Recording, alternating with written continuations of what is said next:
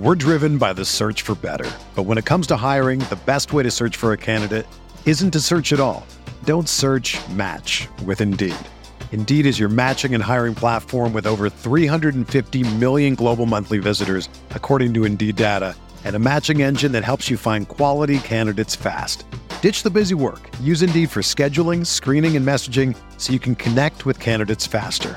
Leveraging over 140 million qualifications and preferences every day, Indeed's matching engine is constantly learning from your preferences, so the more you use Indeed, the better it gets. Join more than 3.5 million businesses worldwide that use Indeed to hire great talent fast. And listeners of this show will get a $75 sponsored job credit to get your jobs more visibility at Indeed.com slash BlueWire. Just go to Indeed.com slash BlueWire right now and support our show by saying that you heard about Indeed on this podcast. That's Indeed.com slash BlueWire. Terms and conditions apply. Need to hire? You need Indeed. The Bucks won a fucking NBA championship. Yeah! What? What? He tries to take a pulse fake. Watching that basketball game like caused health problems for me. Boogie hates racism and Chris Paul. And who cannot get on board with that platform? If I've learned a lot, this I, I'm not gonna say it. That sounds too. I was good. Roll, if roll on. No, no, no, no, no, no, If the Bucks do win it all, Pat Connaughton's numbers should be in the rafters. Hey there, welcome to the Eurostep, a Milwaukee Bucks podcast, proudly a part of the Blue Wire Podcast Network and the Eurostep Podcast Network. I am one of your hosts, Ty Windish, and I am joined as always by the. I'm trying to think of a good football adjective. The gym rat, Rohan Kadi. We're going with a cross racial comp to start. Rohan, how's it going? I'm doing well. Does that count? I feel like that's a cross because I feel like that's we all know what gym rat usually means, but let's let's make it let's let's really make it mean a gym rat. You're a gym rat, Rohan. You're locked Yeah, in the gym. Yep. Let's. oh, this is this is good. Uh, Are we off the doing well. rails here? Is this what happens when we don't record enough in the off season? this is off season. This is peak off season intro right here. Yeah. But I am doing well, Ty. Uh, we've got uh, we've got a lot of fun stuff around the corner. We have, of course, Eurobasket is in full swing, and we are going to be talking about that here on this very podcast. The Milwaukee Brewers are doing Brewers things. Now we're talking They about actually- fun stuff. I'm saying they're doing things. I didn't say anything about. You said that. Brewers things, which is not not all that fun of late. They did win their Hey, last game. I think that's the best. That's the best that I can do right now. Yeah, yeah. but they are still firmly in the mix for a wild card spot. And what do you? Why are you laughing? They are. firmly in the mix. I don't know if you can firmly be currently outside of the wild card. That's not very firm. They're in the mix for a wild card spot.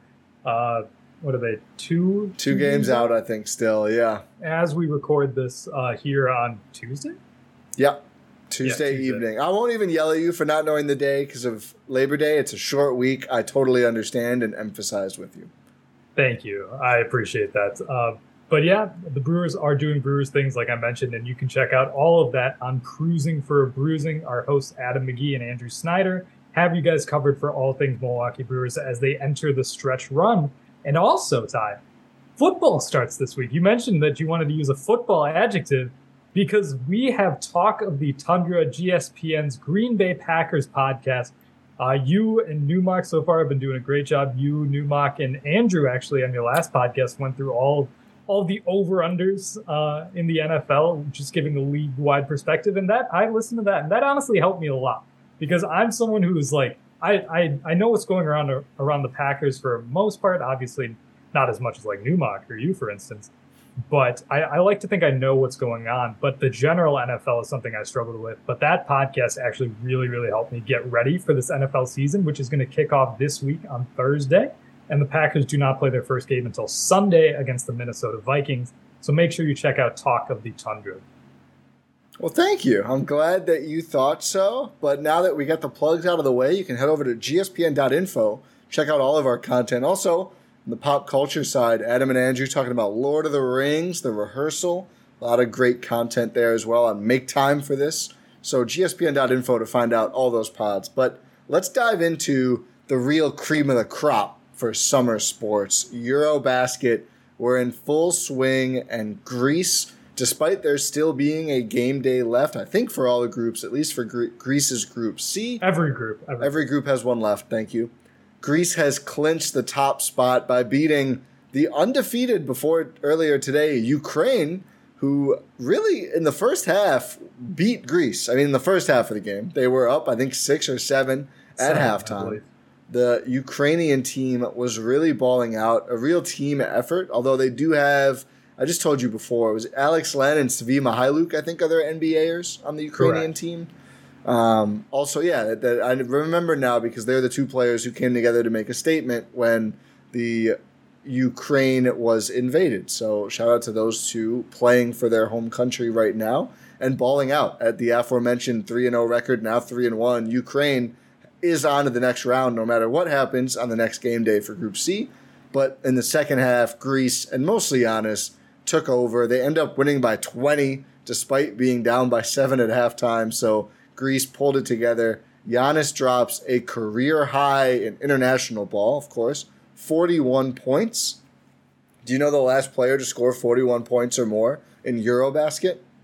I do, but I'll let you say anyway. Yeah, you can say it if you know. Go ahead. It's Dirk Nowitzki with 43 in 2001. It is indeed. So it is for a guy who can't score against congested paint. Kind of weird. He's able to score more than anybody had in 21 years, huh? I, it's it's wild. It's crazy. Just imagine if he ever learns how to play basketball, Ty. Imagine. Take us back to Henry Cavill and uh, whatever those celebrities singing "Imagine." Oh my god! what a callback. Um, but as you mentioned, we have not recorded since any of these games were played. So Greece is now four and zero, oh, and because the only team they're within a game of anymore is Ukraine, and they have the tiebreaker, they have clinched because really, I mean, outside of their breeze to a game against Great Britain without Giannis, Great Britain has been the worst team in, in this group by far. A couple of nail biters, man. I mean, I think we expected Greece to do well, and they have, but I don't know if, I don't know. We thought maybe they'd lose a game. They almost lost two games, and that's before the Ukraine one. They hold on 89 85 against Croatia and also against Italy, where they win 85 81. Their first two games, Giannis plays both games of the back to back, which we did not see coming. He did not play against Great Britain, so that was the second back to back, so he'll only play one in Eurobasket, which is good. But Greece needed it, man, because this would have been an entirely different scenario now if they had lost one of those games. So, what were your thoughts on really any of the games? But I think the most interesting ones are against Croatia and Italy here for Greece. It look, it seemed a little too bucksy for me. I know I've I've said erroneously in the past about how it, saying the Bucks instead of the Greek national team, but they looked like it. Like they had, especially like look at this Croatia game, game one. At halftime, you have a 16 point lead. You blow it in the third quarter. like at the end of the third quarter, it's an eight point game, and they squeak out a four point victory against Croatia. And then you look at the game against. Real uh, quick, guess what Giannis's plus minus was in the game? Uh, what what was it? Plus four. He was the difference. He always is Ty. Him and Tyler. Is. That was the Tyler Dorsey game. He dropped twenty seven. We'll have a Tyler Dorsey combo later, but he has on and off been hooping, hooping. But go ahead, Italy. And even in the game against Italy, you have a seven point lead at halftime. You don't really put them away. You have a fourteen point lead at the end of the third quarter, you just start to fumble it away. You let the teams get back in it. The Italy game was a little bit different than the Croatia game because at in the fourth quarter, uh, the Greek national team had sort of rested, like they pulled their starters, letting a lot of the bench guys get involved, and that allowed for Italy to start to go on a run. And then eventually, it's like, okay, let's go, let's go finish this off, and it ends up being another four point victory for the for the Greek team it seemed like this team was sort of still figuring out how to play together. Because we'd seen like in the warm-ups, the Acropolis tournament, the friendlies, and then World Cup qualifiers, this team was on and off. It struggled a bit. It struggled to find its identity. Obviously, when Giannis was in the game, everything was just like, okay, Giannis, go go be Giannis, and that's like awesome. They're going to go win by a lot of points because Giannis is Giannis, uh, best player in the world according to 2K. Hey, I snuck it in there, Ty. Uh, uh, that's all we're talking about 2K today. Uh, but they seemed a little bit on and off. Like what what's their identity? How can you get other people going? They dealt with injuries like Kostas Antetokounmpo had been uh, out, and then Yorgos Papagiannis. He is back now, but he missed the first couple games in this EuroBasket. Yeah, I think his Just, return was Great Britain, which was pretty good timing to help give Giannis the day off, and he he hooped, making eight of eleven he, shots against GB. Oh yeah, he was great. He was he's so big, man. He is a massive human being. Like he yeah. takes up size and knows how to use the size. Like weaponize your size. Uh, but like what I was saying was this Greek team had struggled to really find an identity, and that came to a head in these first two games of EuroBasket. Like you can see the the vision of how they have crisp passing, great defense. Like this is a very very well coached team when it's firing on all cylinders. It is a great team. It is a massive upgrade in terms of coaching that we've seen in this Greek national team in years prior, where it was just absolute malpractice when you have a talent like Giannis and you just pound the ball by Nick Calathes. I'm not going to get mad again. But uh, you see, it's like he's so good, but he's so frustrating. Calathes. He is, but he's better. He's been better. But my general point is that this team's starting to figure it out. We've seen it in the Great Britain game without Giannis, and now we saw it in this game uh, against uh, Ukraine with Giannis. They know how to play with and without Giannis. They know how to play any style. They know how to defend they know how to be a cohesive team. That's really the story coming out of these last two games, in my opinion. Yeah, I think the injuries definitely play a, a big part and have made it more difficult. Um, you know, the Ukraine game is the first time that Giannis and Papagiannis play together. They didn't start together. Um, so, you know, I don't have the exact numbers, but obviously didn't play uh, a ton of minutes together even in that game. So and the hope is that Kostas will be able to return for the final game. Is that Estonia they play uh, in yes. the final game, their final game of Group C? Which again, not important for Greece. Would expect Giannis to probably sit so he can be fresh for the start of the knockout phase. When is there's no losers bracket, right? It's win or go home, I believe, in the knockout phase. Correct, Unless, yeah. but there is a third place game. Oh, okay. So yeah, if they get far enough, you get one more game. But it's it's win or go home. So you know, yes. I would I would imagine. And there was actually I saw Eric Nehm reshared a piece from earlier in the process of Mike Budenholzer kind of talking about the way the Bucks and the Greek team work together and have been in lockstep. And he kind of said kind of a lot for Bud to reveal for him at least. He said it hasn't always been that way, and I was like, oh, okay. So I think Bud and, and the Greek team and and um, is Dimitrios Itoudis. Yeah, Hopefully I didn't butcher it too bad. The the formerly of uh, CSKA Moscow, now of Fenerbahce, the coach of the Greek national team. I think he's been doing a very good job, and it seems like the Bucks are aligned with him. And Giannis certainly is. Giannis has been the focal point, as he should be, of it the also Greek helps team. when Josh Oppenheimer is on the coaching staff. Yeah, and Jon Horst was over the there. I think the Bucks training staff. I think Suki Hobson has been over there as well. Yes, Jon Horst uh, took in this game I, he might have been there previously. I'm not sure. I know Mark Lasry was there. This game, Alex Lasry was there. Yep. Ooh, I'm not sure if he has a role with the Bucks anymore, but uh, he was Maybe there. again now. Yeah, who knows? Maybe again now. Uh, Khris Middleton was there. Yeah. There was a there was a still Bucks rocking the cast. Sadly. Was he? I didn't see that. Yeah, I think his hand he still had, still had it wrapped up a bit. That left hand. But get well soon, Khris. Yeah. Uh, but yeah, it, will be interesting to see though. You know, I assume Giannis doesn't play, but maybe we get some idea of how they're going to use Kostas and Papagiannis. Probably not together, but Greece has basically done all this without either of their centers until again the Great Britain game. So I think that does put the Italy and Croatia close games into some perspective. Although it's no excuse, like Italy has to go without um, Danilo Gallinari, who we learned is actually probably going to miss the season. It seems like. Yep, tore his ACL. Real career repercussions for a player who'd already slowed down, like physically slowed down a lot in recent years. That really sucks to see. For he got paid first though. Yeah, he got paid um, many, many times. I think Gallo got paid, but the Rooster, unfortunately, is uh, probably out of commission for is quite a while. Nickname? Yeah, the Rooster. I'm pretty positive. Let me people ref this. I don't know, man. I, I believe you. I'm just questioning. Uh, whatever. Continue. Um, no, I just think you know it's been uh, it's been just a, a difficult um, a difficult time for Greece, but they've still managed to go undefeated, which is what counts, and put themselves in a good place to you know make a real run at winning EuroBasket.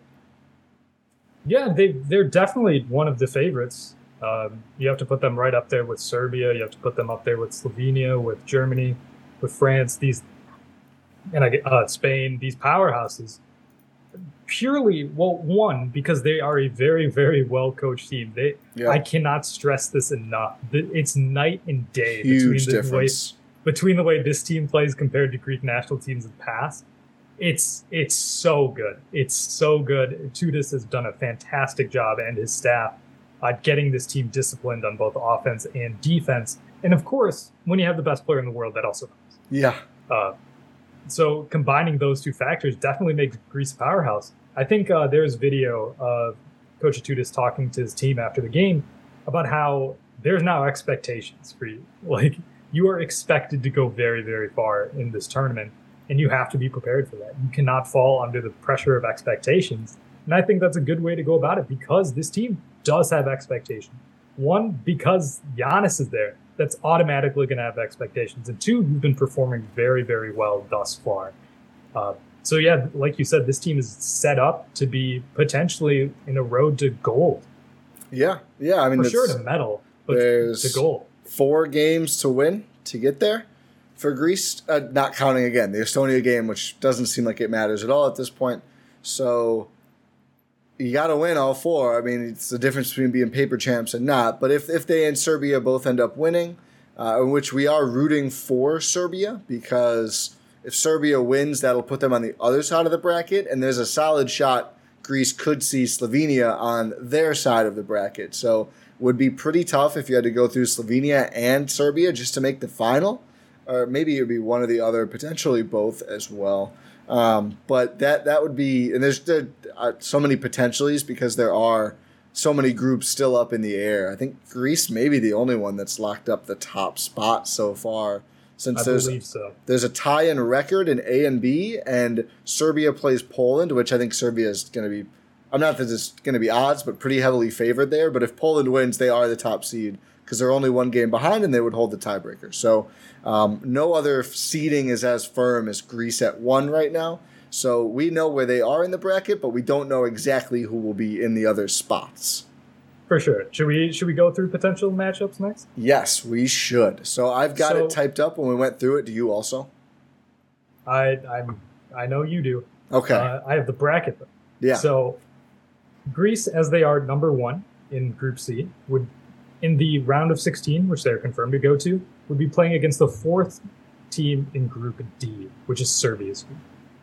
Ty, what are the what are the potentials there? It could either be Israel, it could Yep. be Finland, or Yep. it could be the Czech Republic. Yes, all depends on how the last game and some tiebreakers and stuff shake out, but it will be one of those three teams. So this is because it's, you know, only a four round tournament. This is the only and I wouldn't even say cakewalk. I think these are capable teams, but these are going to be the only teams where I think Greece should be pretty easily favored to move on. For sure. It's going to be the least contested game, we'll say. Yeah, which I mean, again, you look at the other side of the bracket, and if one, if only one of Slovenia or Serbia or neither of them end up there, I think some team is going to feel really good about being able to go through. Greece should feel really good about this game, but after this, it's going to get a lot tougher. Yeah. So after this game, they would play the winner of B2 and A3. Yes. And Ty one of those potential teams? So on one hand, it could be Spain, Montenegro, or Belgium for A3. All of those teams still in line. Probably more likely to be Montenegro or Belgium, but it could be Spain. And on the other side, you're looking at one of Germany, Slovenia, or France. So, you know, maybe people listening might think Germany, they're probably not that good. Germany's had a really nice tournament. They are 3 and 1, currently leading Group B. So, either way, I think we would lean to expect Germany, Slovenia, or France, whoever it is, to be the team facing Germany or Greece, excuse me. And that Would is Slovenia be leading Group B right now because they just beat Germany? uh, since it's a three-way tiebreaker. I wonder if there's something else. I'm just looking at the display on the EuroBasket site, and they have Germany in one. I do not know why. Okay, we'll figure it out. But it, Yeah. it's still up. It's still up for grabs. The season. Correct. Yes, it is. So Germany it could be Germany, Slovenia, or France. So we expect that it will be one of those three teams, and none of them are, are easy by any means. I think probably Germany easier than Slovenia or France, but still not an easy team. So I think as soon as round two, you know, maybe you see a Montenegro, Belgium, or Germany, but you could also see Slovenia, France, or Spain. So this is where it starts to get really contested games. And this is where you get into high end NBA talent on the yep. other side. Yep. So Germany, Franz Wagner is absolutely killing it for yeah, Germany. He's a good, good international ball player with all the stuff he can do. He's so so good. Slovenia, uh, Goran Dragic, and of course Luka Doncic uh, have been doing great stuff. Uh, and for France, you have uh, Rudy Gobert. Who else? Who else is on France? Evan Fournier. Uh, excuse me. And then Germany. Germany also has Dennis Schroeder, who technically is an NBA. Yeah, presumably uh, at some point will be an NBA player again. Certainly has NBA experience. Yes, um, but that's that's a lot, a lot of talent on that team. Uh, on all of those teams, especially like Slovenia, they're the defending Eurobasket champions. They have the experience. They have obviously the talent necessary. Luka, I was watching uh, Slovenia versus Germany earlier today, and it like Luka was just dominant. He was bullying Dennis Schroeder. I felt like it's tough to make me feel bad for Dennis Schroeder, but it, it made me feel a little bad. Yeah. It made me feel a little bad. Every possession he was hunting him, he was posting him up. Dennis Schroeder was trying to do his best. He was waving off help just to get scored on possession after possession. and even there was a drive late in the game where Dennis Schroeder tried to get a step on Luka and tried to give him some payback. Luka swatted the shot. He was like, What are you trying to do here? I'm like six six. Uh, no, he's like six seven, six eight actually. But it's Slovenia's absolutely loaded in terms of talent. We've seen them struggle at points, though. They do have a loss. They lost to Bosnia and Herzegovina, uh, who has Jusuf Nurkic among amongst other players. Nurkic is Nurkic is having a hell of a summer too. I think if you're a Portland fan, you're feeling good about how he looks after that new contract was given out. For sure, for sure. I've always I've always been a fan of Nurkic. Like uh, the play, players who can get like five by five games, that's incredible. It is fun. He's the last five by five in the NBA. He's Nurkic like three years ago now. At this point, I think. Uh, I, I thought he was cooked, but he's he's proven me wrong this summer. No, he definitely is. Obviously, it's a little lower standard of competition compared to the NBA, but it's still highly competitive basketball. Yeah. Uh, as we've discussed on previous episodes of this podcast. But just all of this is to say that the second round matchup for Greece is going to be tough to yeah. get there, obviously. But it's going to be very tough. You could see them losing. They could be potentially facing Slovenia. You could see Giannis versus Luka in round two. Yeah. One of those two could potentially not even make it to the semifinals. Really just continuing the Greece team being Bucks Mediterranean, running into like the best player they're going to see in the second round. Very Bucks thing to do. Yes. Uh, and if we want to go further than that, Semi-final. you could potentially yeah, you could potentially see Serbia in there. Yep. Like you mentioned earlier, Ty, uh, Serbia versus Poland on Wednesday or Thursday? Wednesday is going to decide uh, who is uh, one and two in Group D. If Serbia wins, they're one. If Poland wins, they're one, and the other is two. Uh, so if Serbia does lose that game, they are D2 and could make it to the semifinals. They would be on the same side of the bracket as Greece. Yep. And you could, you could, there is a potential path for uh, Giannis and the Greek national team to have, okay, like a, get, get as much of a gimme as you can get in round one and then you have to face Luka, and then you have to face Jokic. That yeah. is a real possibility.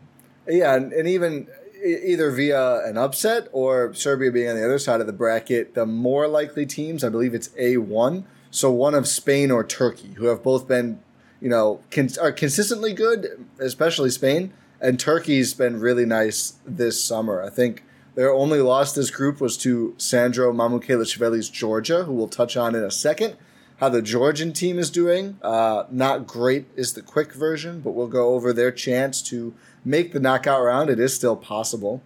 Um, but yeah, it's you know Spain or Turkey being the easier option still shows you it's a hell of a bracket. Of course, you know this is three round. This is the third round, two rounds in for everybody. There could be plenty of upsets. It could be some other you know whatever team that makes it through. But and then you know that team would have beat a Spain or a Turkey. So it's not going to be easy by any means by round three. Yeah, and it's not like this is a series or anything where you uh, like it's right. more likely for the more talented team to win and the better team to win. That's why that's why I like series in yeah. terms of like playoff settings. Yeah, like, obviously can't do it for this, but yeah, it does give you more of a certainty. Yes, but in this, it's single game elimination. It's like March Madness, man. It is. It Even is. like the really qualification being so fast, like there was a shot before they who they win against the last game.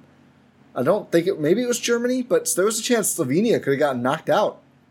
Yeah, if they didn't beat Germany, there was a chance that they could have been not advancing past the group stage in this tournament. Oh yeah, because they're- they, they don't have the tiebreaker against Bosnia, so they would have been two and two in fighting for fourth there. So yeah, yeah.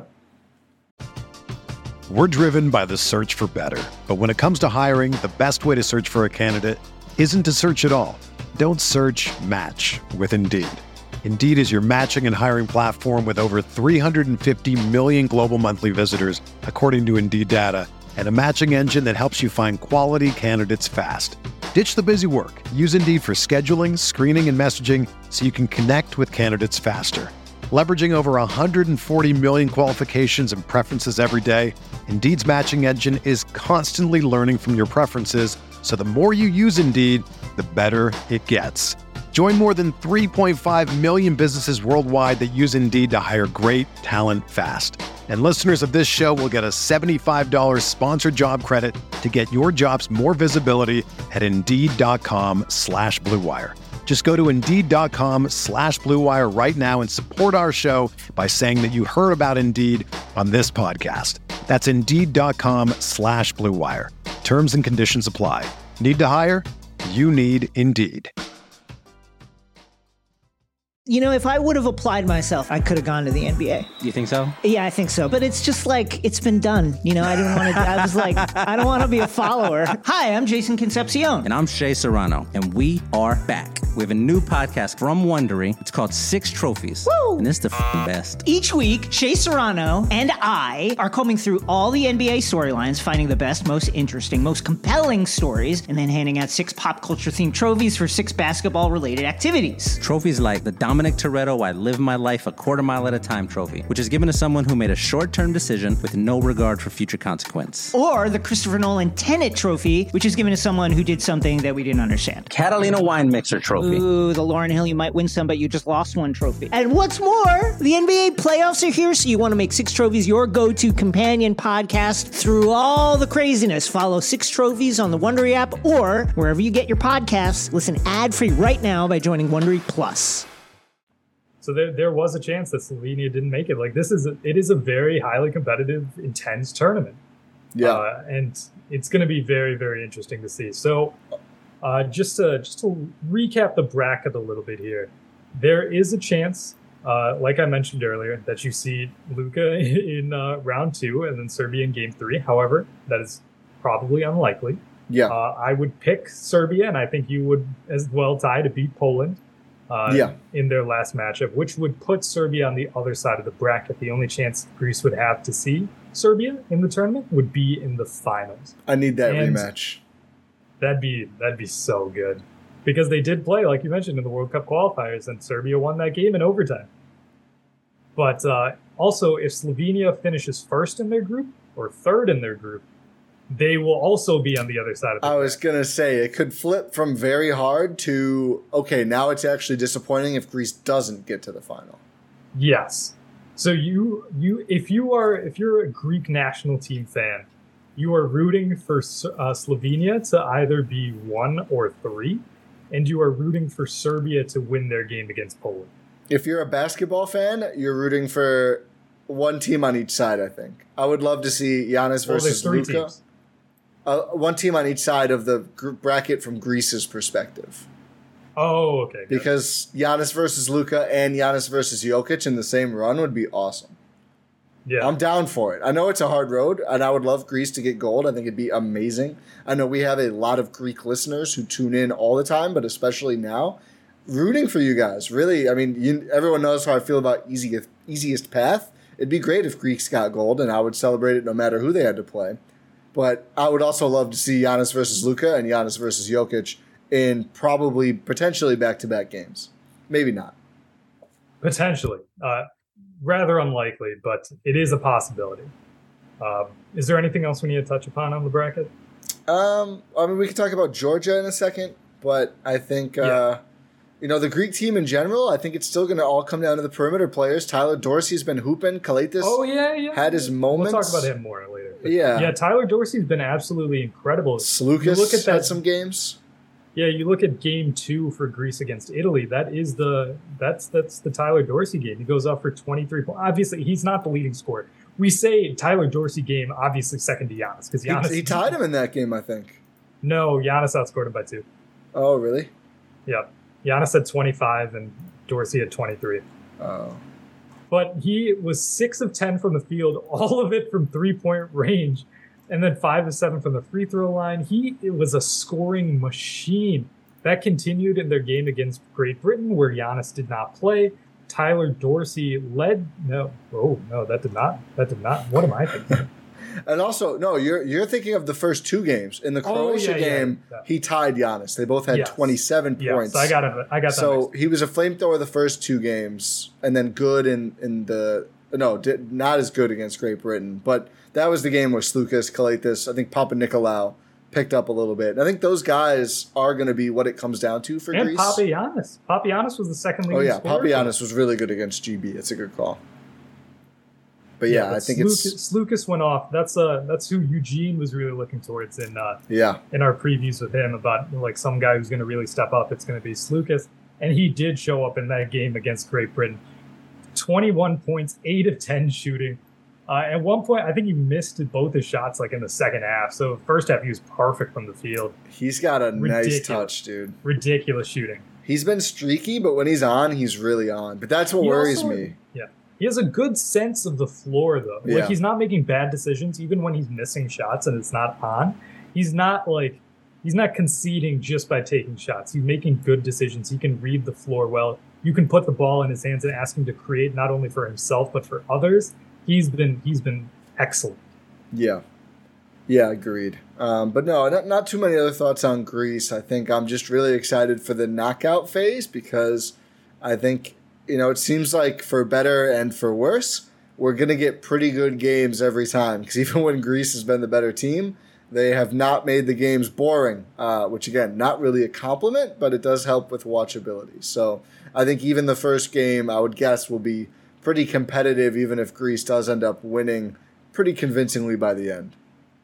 For sure. And we sort of expected the group stage to be a little more of not, not as entertaining, but Yeah. it, it has been entertaining. Yeah. Which again, We good get- and a bad thing. Yeah, we get to see we get to see close games and we get to see Giannis dominant. Yeah. I, I will can you ask say. I think I feel good about the chances against either Slovenia or Serbia. Slovenia, just because Greece has been, I think, at least as good so far throughout the stages or the stage.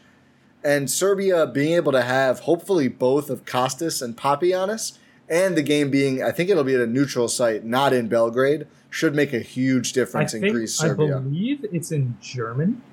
That sounds right. yeah, I know they're in Italy right now. They hosted this stage, Yeah. but I do think Germany is hosting Well, the. the group stage is taking place in different venues yeah, yeah, per group. yeah. Italy's But hosting believe- this group, Yeah, and I believe the knockout stage takes place in Germany. right? So it will be a neutral site aside from, you know, Germany. But Yeah, that's going to happen. Yeah. Germany hosts from September You're 10 not, to you're not going to host Eurobasket outside of Europe. No, it's got to be somebody. But yeah, it's a, a big advance. So if they do get Germany in round two, that's again going to be a a tough a tough team to play because you're basically playing them at home. For sure. Giannis and Giannis and Mo Wagner? Oh God, that's gonna don't get ejected too fast, Giannis. Yeah, control yourself. You know, we got is he on the roster, actually? Uh, could not tell you. Have not caught too much of Germany. I just know they've been doing well. He's not. He's not on the Oh, roster. so okay. So I like their chance against Germany. Then it was getting a little touch and go there for a second. Yeah, their NBA guys are Dennis Schroeder, Franz Wagner, Daniel Theis. Um, that's it.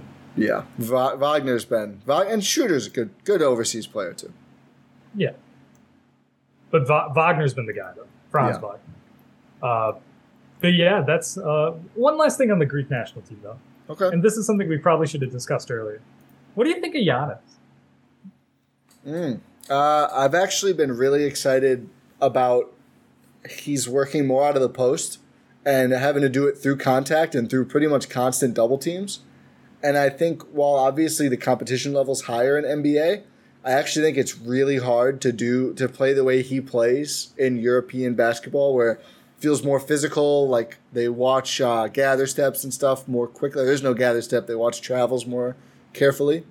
I think it's going to be good for him in the long run to get some of these post. Like he's done a lot of like hook finishes and everything, and that's the kind of stuff I want to see Giannis do more, especially if there's a mismatch. If they do put you know the Jae Crowders of the world on him, and we've seen him. You know he can blow past pretty much everybody now, but the fact that he's doing some of this more traditional post game stuff with Greece excites me a lot. Also, his passing has been great, mid range shooting, and in the group stage he shot free throws exceptionally well, which is always good to see as well. Yeah, the three the three ball hasn't really been there in the group stage. Which is fine. Earlier We're used to this in friendlies. Yeah, yeah. It's, it's, on and off, but he's he's looked so good operating with little space, operating uh, out of what the defense gives him. Like how are they how are they trapping him? Are they going to just uh, where the body's coming from? he's been looking so so crisp. I'm trying not to get super excited about MV MV three coming this season, uh, but I I I think it might because he he looks ridiculous. Like we yeah. we talk about him putting up 41, and it's like yeah whatever. Like yeah, it's Giannis. But the way in which he's dissecting defenses is ridiculous. Like there was one play in this game against Ukraine where they trapped him at half court because they wanted the ball out of his hands, and he just went around everyone like eh, yeah. the entire team, and then he was at the rim in four seconds. Like you're you're getting doubled at at half court. He and, and, and he's you're still winding your way through the defense. Like what? And also, I mean, again, it's like some of the okay, you can get around the Ukrainian team. Like it's okay. I mean, again, against all five guys or whatever, it's still really impressive. I also like how much he's finished through contact, which I think that's something that transfers to any level. I mean, you know, guys practice that with like assistant coaches with like body bags or brooms or whatever like doing that, I think is good. And you know, obviously, honest, it's not new to him getting fouled, but it does feel like he is getting his shots on those fouls like a lot closer and putting a lot of them in. Again, not like Giannis never got and once before. It's not totally new, but I have liked. You know, he's done a lot of difficult finishes, and it almost feels like some of these games, you know, maybe not too much, but it almost is like I'm going to work on this this game. Yeah. Plus, I will say his jump hook. That yeah, that's, that's what I'm saying. I love game. the post stuff. Yeah, I know that that was a lot. Like last year, he introduced a, yeah. jump hook even more mm-hmm. uh, in the NBA. But this, it's just keeps on building on it. That's like you can't do anything against a Giannis jump hook. Like if no. if he if you body him and he like let's say the defender doesn't move and he just wants to shoot a jump hook, he'll get that shot every time. Yep. And that's you also you can't do anything about that. That's going to be freaking Taco Fall, which who's who's in China. Like that is also going to be a very important shot for Giannis as he ages, and we're far from that now. But that's how if he wants to go for like some longevity stuff and, and other records and whatever, and you know rack up hardware, you know, not to directly compare because obviously there's a skill level difference there in terms of hook shots. But that's how Kareem was able to play so long, right? Is that his game boiled down to nobody can really contest this, and I can still shoot it really well and get up and down the floor. So I'll just continue to score 20 a game until I'm like 40 or however old Kareem was. So that's uh, an important shot for Giannis in the long term, as well as right now. It's something, you know, the more stuff you can do, the bigger the bag, the better. And Giannis is deepening, which is always good to see. For sure. Also, uh, his his ability to find space off yeah. ball yeah. has been really, really nice. And and the passes he's made in heavy traffic have been really good too. Oh I would goodness. say. Yeah, he finds TA for a couple every every game. They're just like, oh my god. Yeah, well, that a lot of that is incorporated. Like there's he had a nice dump off to TA in the dunker spot. Yep. Like yeah, that's straight out of the Bucks playbook. Yep. And those obviously because they're both on the roster. yeah. It's uh, a lot of fouls for TA in the in the group. He's stage, he's trying his best, Ty. A lot let him, of let fouls for TA. Let him live. He's doing his best. let's not let's not do this. Did you see my comparison tweet? I did not. I said uh, Giannis is to scoring as Thanasis is to fouling. Truly, oh, generational. that's unnecessary. that's unnecessary. He's generational. What do you want? Let's do Georgia, and then we Georgia. have a, a basically a, a, would you rather via question I got on Twitter uh, that we'll tackle last, and I'll I'll pull up who asked me. I'll be a good a good person, but uh, a good podcast host. Well, but, good, yeah, responsible Georgia? sourcing. But yeah, Georgia in a tough spot. Go ahead and, and talk about Georgia. So obviously, Giannis and Thanasis are not the only Bucks participating in Eurobasket. Sandra Sandro Mamukelashvili is uh, he, he's playing for Georgia. Georgia's struggling a bit. Uh, they are currently one and three in their group. However, they still do have a shot to make it to the knockout stage. If they uh, if they beat Montenegro, Montenegro. Yeah. and Belgium beats Bulgaria, Georgia is fourth. That's the only way in. It's the yeah, exactly. There's there's one way. Shout out Doctor Strange. Uh, it's been it's I would say it's up and down. It's mostly been down Yeah. for Georgia. So in game one, they get so close to beating Belgium, they lose by three in overtime, where you have uh, where you have Mamu in this game playing 39 minutes and 40 seconds out of a possible 45 minutes in the game. Drops 18 points at 7 of 10 shooting, including 5 of 7 from 3. 13 Which is re- boards, too. Ridiculous. Yeah, 13 boards, 2 assists. Did have 4 fouls, though. Only 3 turnovers, 2 blocks. He's a plus 2 in the game Yeah. he was he was the only really guy who had it going aside from uh, McFadden for Georgia, who also had 17 on less efficient shooting. But it's clear the talent isn't really there for Georgia. But Yeah. Mamu is starting to show out a little bit. Yeah, Shen, see- Shenge- Shengelia has missed, I think, every game in the group stage, and um, Goga Bitadze missed uh, quite a few of them, most of them. So the He and missed one and a half. one and a half. But even with, I think, all of those guys, still there's a bit of a talent disparity. This is a pretty tough group. Probably the toughest top to bottom. Or probably second toughest top to bottom. Second. Yeah, second toughest top to bottom. Uh, but you see, like in their second game, they get absolutely blown out by Spain, 90 to 64. Yeah. Which is just like, oh my goodness. Mama only plays 26 minutes. Not his best showing. 10 points on 12 shots. Just not not really not really there for him. Does get nine boards, but and he doesn't have any fouls. But like you're you're just not seeing a massive massive impact from Mamu. Like this is this is the problem with Mamu. When the when it's on, it's on. When it's off, it's like, oh my goodness, what is going on here? Yeah. Yeah. Uh, and then the third game was the, the money game for Mamu and Georgia so far.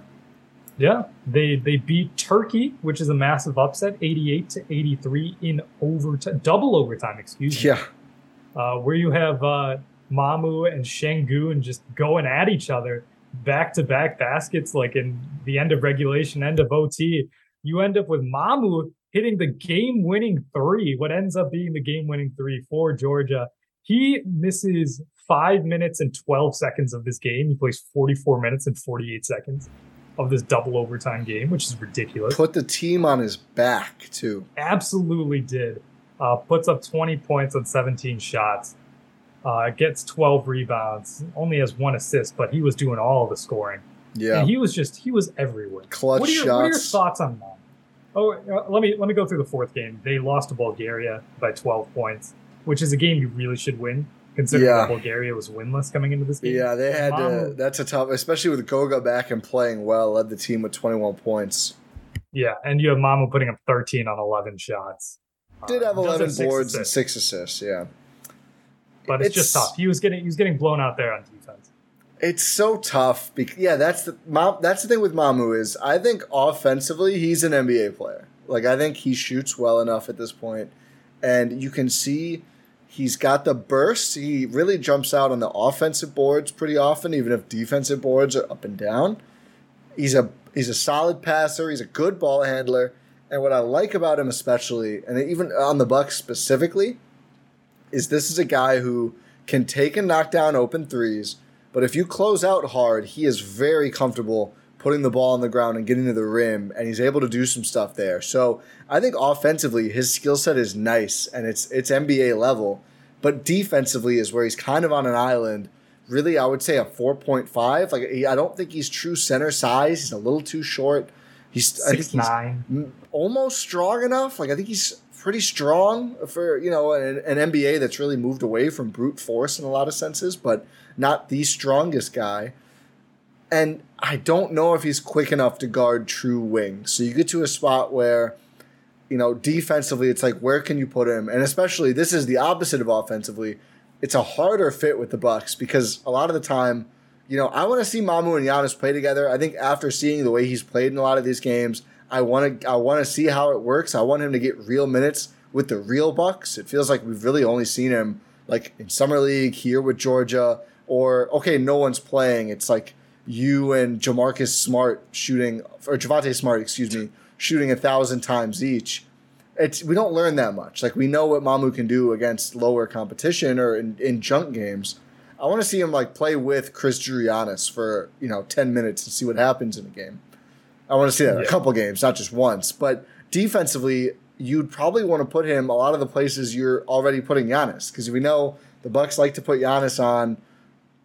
Trying to think of a good example. You know, somebody who you're like, yeah, he's he's kind of you don't want to walk too far away, but if you're making a play, it's fine. Like PJ Tucker. yeah, or even I'm trying to think of just like wings Paul or like Millsap. whatever. Paul Millsap, yeah. Davis Bertans sometimes. No, That God, that no. one gets scary with Giannis. Yeah. But but let's, guys let's not let's not do that one. guys like that though, and I just like you could you could always put Giannis somewhere. else. DeAndre Hunter. Like Giannis can handle going on better guys, but it- your defense at least has been geared around Giannis taking those guys and then roaming. So it- Cam Reddish. yeah, you can put anyone on Cam. Put me on Cam Reddish. No, let's not. Yeah. Also, that'd be- can I I'd- can I kill the can I kill the, the you know what the Cam Reddish trade request reminds me of? what? It reminds me of the Iman Shumpert trade request from the Cavaliers like five years ago. At this point, like, bro, they're probably trying to trade. I don't know already. why Bucks fans want him. It's true. He's not good. It's like, you- why don't uh, why? Where is the hubbub over who is the Jarrett Culver? Because clearly it's just a draft stock thing.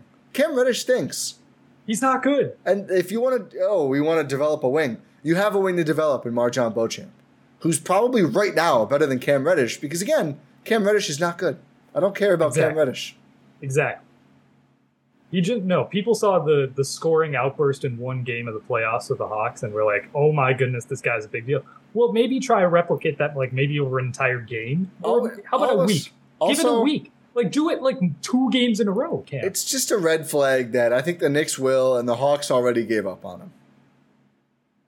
Like teams Yeah. do that. Teams do that for a reason. The Hawks had three young wings to choose between, and Reddish was the first one they got rid of. yeah. It's not a good sign. No, just just they're they're probably trying to trade you already, Cam. You didn't need to request it. Yeah, Um, but yeah, back to Mamu. Yeah, the yeah. problem with Mamu, in my opinion, is that he is a three on offense and a five on defense, and that doesn't work. I think it would almost work better if he was a five on defense, a true five. Or he's- I'm he's not like a sure if he four or is. He's a four or five on defense. I think he's a four point five, and not in a good way. Like he's not a Yeah. four slash five. I think Giannis is a four slash five slash everything. Like you can do ask Giannis to do almost anything. I Giannis think is Mamu- a two through five on defense. Yeah. But Mamu is like, I just don't know. And I think, honestly, it's more likely that he ends up a four than a five based on what the Bucks asked their fives to do. But I, I want to see it now. I want to see him play with the real players more because he's impressed me that much, which is going into the season, I was like, ah, we'll see if he does something really crazy with the herd or whatever. Now I'm like, no, I would like them to actively show me tape of Mamu with starters just to see how it looks. Because I do think he's flashed enough that I say maybe there is something really, really interesting here, which I think, talent's clearly there. yeah, It's clearly there. It's abundantly clear it's there. But this has been my stance on Mamu for as long as he's been a buck. It's just I don't see it in Milwaukee. I'm not sure anymore. I mean, I think if he's good enough, you could I figure see it out. I don't see it with Giannis. I, I think you could. I think especially if we're in a post Brooke Lopez world in a year or two. That's And you have some I big minutes if, if you have Gian, if you have Giannis playing the five, then Mamu can play. Yeah. Or Bobby. One of the two needs to play more five. Ah, I think I think it's Giannis more. yeah, I think it probably is too, but whatever. Uh, if you Bobby Mamu with front court scares me. Well, yeah, I, I wouldn't that, that you wouldn't work the rotation that way. That's for sure. But I, I think he's impressed me enough that I want to see more. True. I, I again, I want to see it as well. I want to see what you've got. I didn't Just- care that I didn't. I wasn't as motivated to see more previously, but he's but been really good way- with Georgia. Yeah, the way he's been showing out and putting up points like in these type of competitions, absolutely, you have to see what you've got. Give it a shot. Yeah. Okay, Ty, let's let's bring up the question. Who asked you the question? Ty? Jacob underscore Abdul, Jake on Twitter. I was tweeting. So Jon Horst went to the game, and I said Horst had to get out there to see Dorsey in person, because of course we have been advocating for the Bucks acquire Tyler Dorsey challenge, which he is currently a two-way player with the Dallas Mavericks. And Jacob underscore Abdul, Jake, says, So if the Mavs say they will trade him, but for Mamu, would you do it if you were Horst?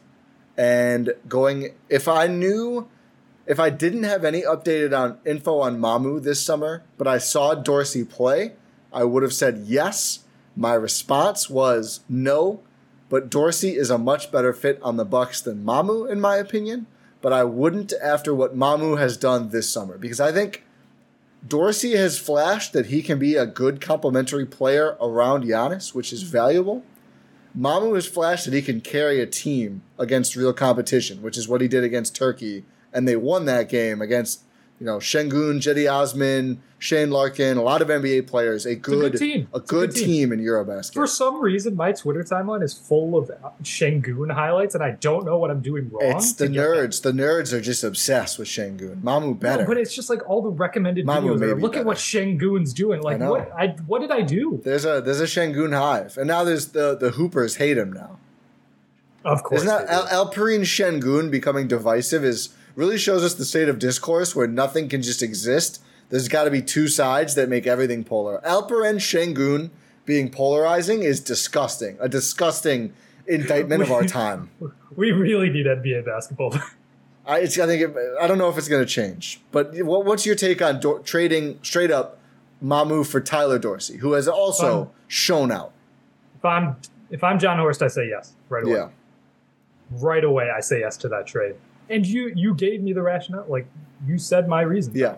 he will fit better on this Bucks team than Mamu. This is not a slight to Mamu. I, like I said, Mamu I think is a very very talented player, and everything you said is correct. He has shown that he has the ability to carry a team. Like he has been leading this uh, a Georgian team. He can do that. The Bucks don't need that. The Bucks really don't need that. They have a guy who two two guys who have shown that they can carry a team offensively and can play defense. One more than the other. Uh, one way more than the other. Sorry, Khris. Get well soon, Khris. so they have Play three guys. My God. Three guys. Yeah. Also, that Giannis guy has shown that too. Yes, but I'm also saying I, I was saying Giannis. Oh, around Giannis. Okay. Yeah. No, I'm saying in general, Giannis and Khris are two guys who can carry Oh. a team offensively. You're carrying the uh, the anti-Jrue sentiment from our pod with Newmark. I see. Oh no, no. I love Jrue. Jrue, I love you. You cannot carry a team offensively. Are you gonna fight me on that time? No, I don't think Khris can carry a team by himself either. But let's not get into this again. They both Yes. need help. They both need help around them, as every player Yes. does. Exactly. The Bucks do not necessarily need what Mamu provides offensively, but they would love to have what Tyler Dorsey provides offensively. Here's my counter. What world is a two-way player going to play real minutes anyway? I mean, that's the crux of it, right? Like, it doesn't matter at the end of the day. Well, that that's why I lean Mamu though, because I think Tyler Dorsey's top end result is like a good role player. Mamu's top top end result to me is more than that, and that's why I would rather. If we're talking about a guy in a two, though. Higher floor. but what- but why? If we're talking about a guy in a two way contract, Let's say, let's say you get a, let's say you get injuries at guard. Like we know that they've struggled with at finding their two guard for a while. Like let's say Grayson gets hurt, and like you need an offensive spark. Who are you turning to? Wes Matthews? well, Marjon Beauchamp, one of George Hill or I- Jevon. Carter, You Jo- want Joe like, Ingles. Sure. And Joe Joe Ingles is a scoring punch as a two, does not. Whatever. I'm not relitigating this. Uh, George Hill is not going to be an offensive scoring punch. He can't really provide that. He's more of a floor general than a scorer. Tyler Dorsey's a scorer. Well, yeah, I yeah.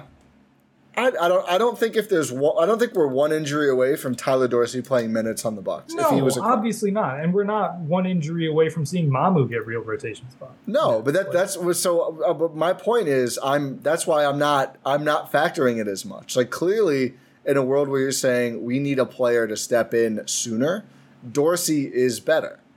But, But then my, what's the, what's the timeline for Mamu though? Like, what, where do you see it going? like next year, two years from now, as the core around Giannis ages, and you just need more good players to step in and and pr- like you know provide a spark, provide value, production. And you don't think Tyler Dorsey can do that?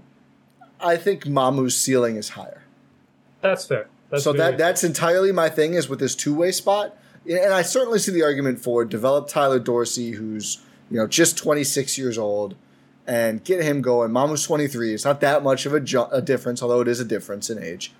But you could, you know, maybe next year, maybe two years, maybe let's say next year for Dorsey, maybe he can step in and be like where Jevon is now in the rotation. If George Hill is gone, probably will be, or some other players. Wes Matthews maybe doesn't come back. Who knows? I, I see the case. I think there's there's more chance that within one year, so like by you know the next NBA season, not this one coming up, Tyler Dorsey is probably more likely to contribute for the Bucks and this season. But I think I'd rather roll the dice and see, you know, can Mamu really build on this and really take like a true step and be, you know, I don't think a star, but like a plus rotation player? Maybe. And if he can, I, I want to roll the dice on that because those are really hard to find. And if you can get one, you know, you'd have, uh, he'd be early bird rights, I think, after this year if he plays some NBA games. So you have ways to keep him. Uh, I'm really intrigued by that if I'm the Bucks.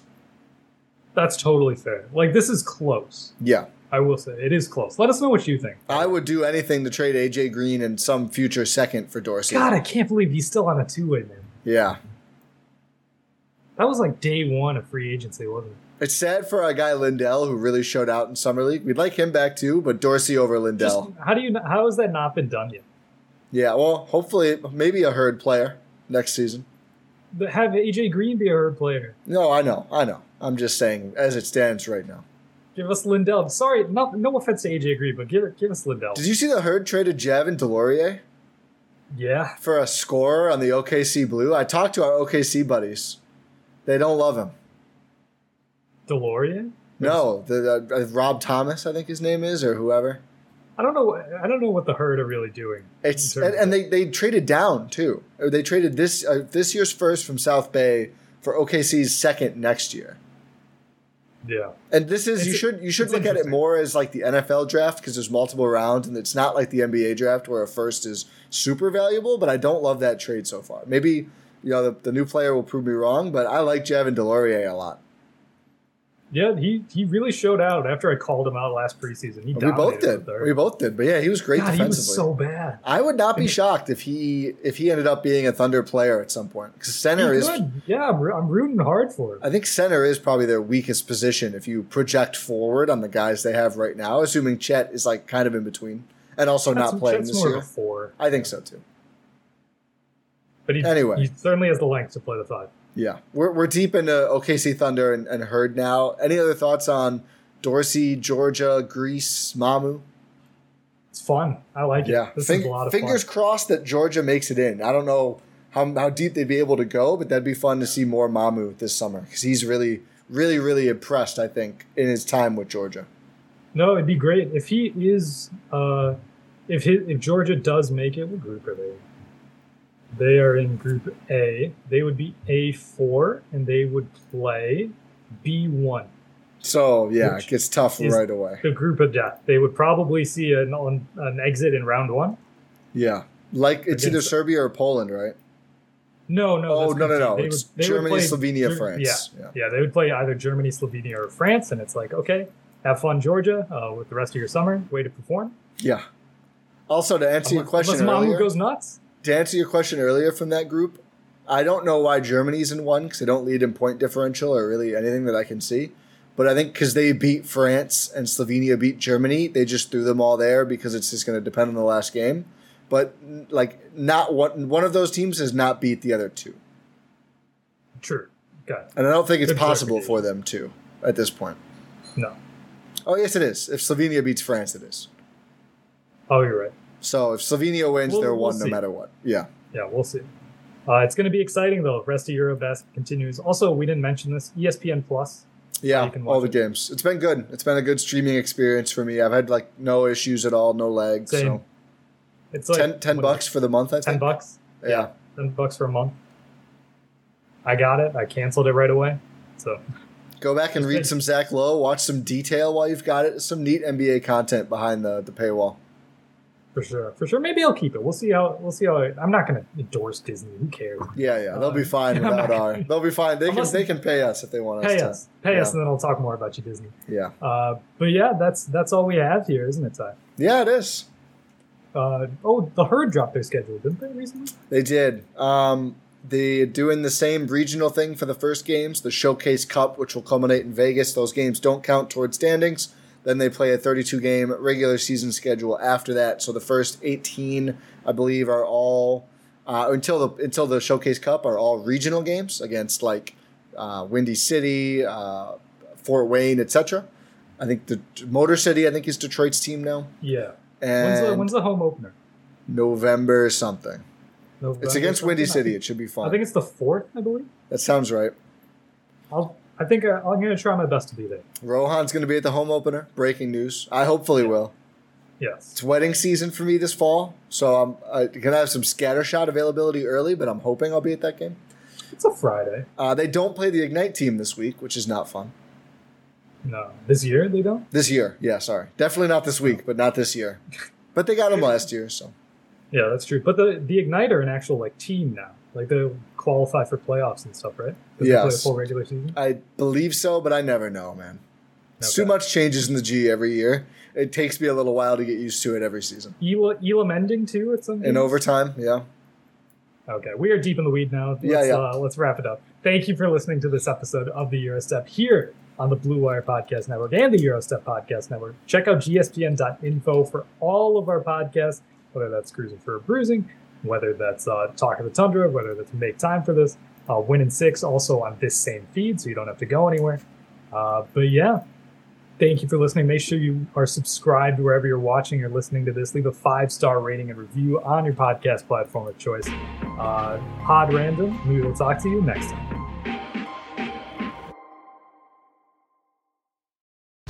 Whether you're a world class athlete or a podcaster like me, we all understand the importance of mental and physical well being and proper recovery for top notch performance.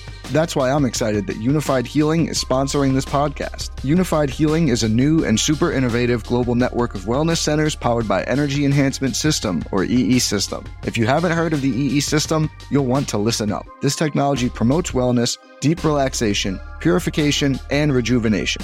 At hundreds of locations across the globe, access to a center is easy and affordable. Interested in experiencing the EE system technology for yourself? Go to unifydhealing.com slash bluewire to learn more and find a center near you. That's U-N-I-F-Y-D healing.com slash bluewire. No material or testimonials on the Unifyd Healing website are intended to be viewed as medical advice or a substitute for professional medical advice, diagnosis, or treatment. Always seek the advice of your physician or other qualified healthcare provider with any questions you may have regarding a medical condition or treatment and before undertaking a new healthcare regimen, including EE system.